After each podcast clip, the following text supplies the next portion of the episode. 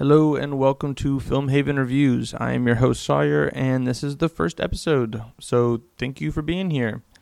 A little bit about the podcast, uh, what this is going to be. It's pretty simple. I'm going to watch a movie for the first time, and then I'm going to rate it, and then I'm going to review it and talk about it a little bit. I have an Instagram account where I do an actual, you know, more concise, uh, maybe a little bit more eloquent of a review, uh, but this is going to be a little more loosey goosey. So just a little bit of my thoughts on the movie that I'm watching, and then I usually like to do themes of three, so um, comparing notes to the three movies with, that I have chosen within a certain theme.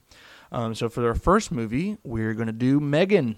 It's one of the first movies that came out this year, and so far everyone's really liking it. Um, I'm definitely seeing in the future a kind of cult following for this character, and that's really fun because um, I think it deserves it in the end. A lot of people are kind of calling it derivative because it's so similar to Chucky, but I think it's actually more complicated than that. I think it's actually a fresh amalgamation of Chucky, Terminator, and Mary Shelley's Frankenstein.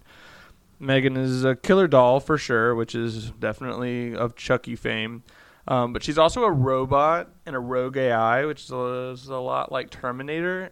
And there's also an equal focus in the story between her creator and her as the creation, and that reminds me a lot of Frankenstein. I actually recently just read Frankenstein, and I think that's one of the reasons why I couldn't kind of keep that story out of my head as I was watching this movie. And ironically, uh, Megan gave me more vibes that were closer to the novel than the movies themselves, the Frankenstein movies that came out in the 30s. Those movies took a lot of liberties and are very different from the book that Mary Shelley wrote, and I think a lot of that comes for entertainment value, but also the lesson and the messaging of the book versus the movies has changed a lot. So, for example, in the first Frankenstein, Victor Frankenstein makes um, the monster, and the whole lesson is that he should have never meddled in God's domain. You know, he, he, was going too far. He was playing God, and he should have never even gotten that far. Whereas in the book, it's a little more nuanced than that. It is more like if you are going to make something like that, which you can, it's okay to make Frankenstein's monster. The only thing, the only difference is, is that you have to actually take responsibility for it. In the book, Victor Frankenstein completely abandons his creation as soon as he makes it, and that causes all the problems that later happen in the book.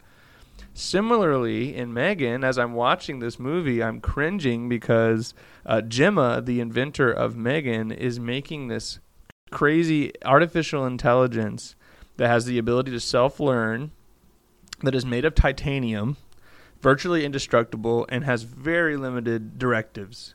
So basically, it's just protect uh, her her daughter, well, her her ward, her niece that she's now taking care of, and that's pretty much it. And so, of course, Megan is going to take those directives and warp them into something more violent because if it's just protect this girl, anything that causes harm to the girl is now subject to Megan's wrath. And of course, that makes it fun for cinema, but it when I was watching it, I kind of felt like, wow, that's dumb. Who would do this? But then I realized and remembered from the book Frankenstein, that's exactly what Victor does. He makes this re- this monster and then has no responsibility or accountability for it afterwards. Uh, so she doesn't. So Gemma, the creator of Megan, doesn't have any fail safes, doesn't have any kind of backups, and she's also pushed by several different factors, which I think also is smart on the part of the screenwriters. They definitely um, include pressures that would cause her to have this kind of lack of foresight. For example, she's got corporate pressure, deadlines, pulled funding is you know being threatened, and then of course she's got her niece that she's suddenly had to become the guardian of, and she doesn't really know how to be a parent. And so Megan is also a weird um, replacement idea for her. At the same time of fulfilling her kind of intellectual desires as an inventor to discovery to creating um, new technologies. She's also having finding out an excuse for getting the robot to basically parent uh, her niece instead of having to do it herself. So there's a lot of complexity in that, and um, I think sometimes the way it, it, it's it's displayed is maybe a little silly. But the movie also one of the good things about it is that it's very self-aware and it's very funny. It's honestly funnier than it is scary. but there is an undertone of creepiness that I think it really hits. Um, there's so many moments where you're like, oh, that's just not right. And I think a lot of it is the uncanny valley. Um, for anyone who doesn't know what that is, at this point, I feel like everybody does. But it's when things look so real, but something about being a human that you just you know it's not real, and it gives you this weird form of cognitive dissonance that kind of disturbs you at your core. So, for example, any kind of robots that have you know androids, robots that have like silicone faces and stuff like that you look at it and you just kind of and Megan is that to the extreme. And what I think is so clever about this movie is that the screenwriters have ended up creating comedy that comes from that as well as creepiness. So the comedy and the creepiness are both tools um, or both effects that come out from the tools of using the uncanny valley through Megan the character. And I think that's really fun.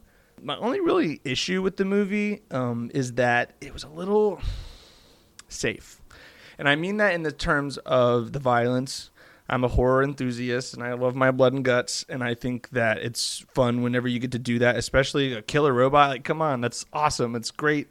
Um, it's great source material to make some really cool kills. And they definitely had the idea for those cool kills. My favorite being this pressure washer scene where she's pressure washing a girl, a lady's face off, but they don't show it. They just kind of do a cutaway and you just kind of know that that's what she did. And I just. I couldn't help but be a little disappointed in that. I understand though they wanted to make a PG-13 movie, and that's kind of the point.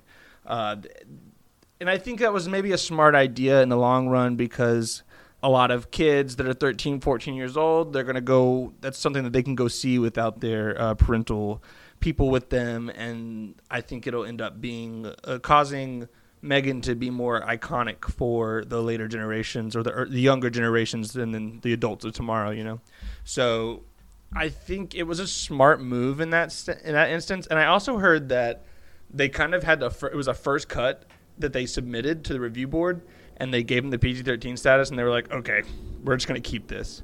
So I understand. It's in the end, it's probably gonna make them more money, and it's probably gonna create a more of an iconic idea of what uh, image for Megan, but I was just a little as as a horror enthusiast, I was a little disappointed in the kills. I thought that they could have been more brutal um, because they they definitely gave the suggestion of brutality without actually showing you um, a lot of it. And the yeah, her kind of like big ending or big breakout, I guess, was I thought it was going to be more like well, it's the same writers as uh, Malignant, and the the breakout moment in Malignant was absolutely insane, and I I loved it.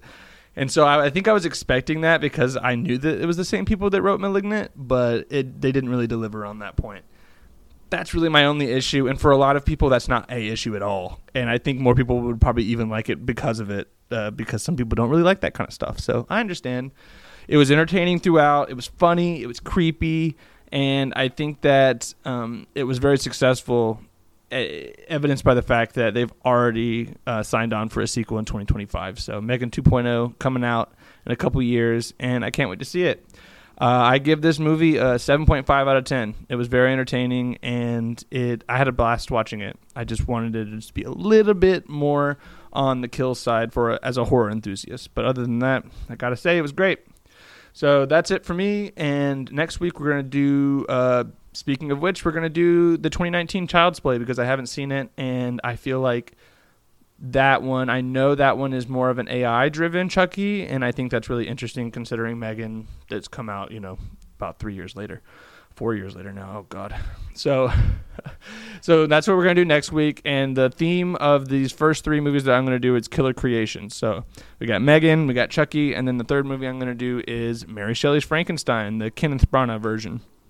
I've never seen it, and I'm hoping that it's gonna be closer to the books. So we'll see how I feel about it when I get to there. So have a good day, guys, and I will see you next week.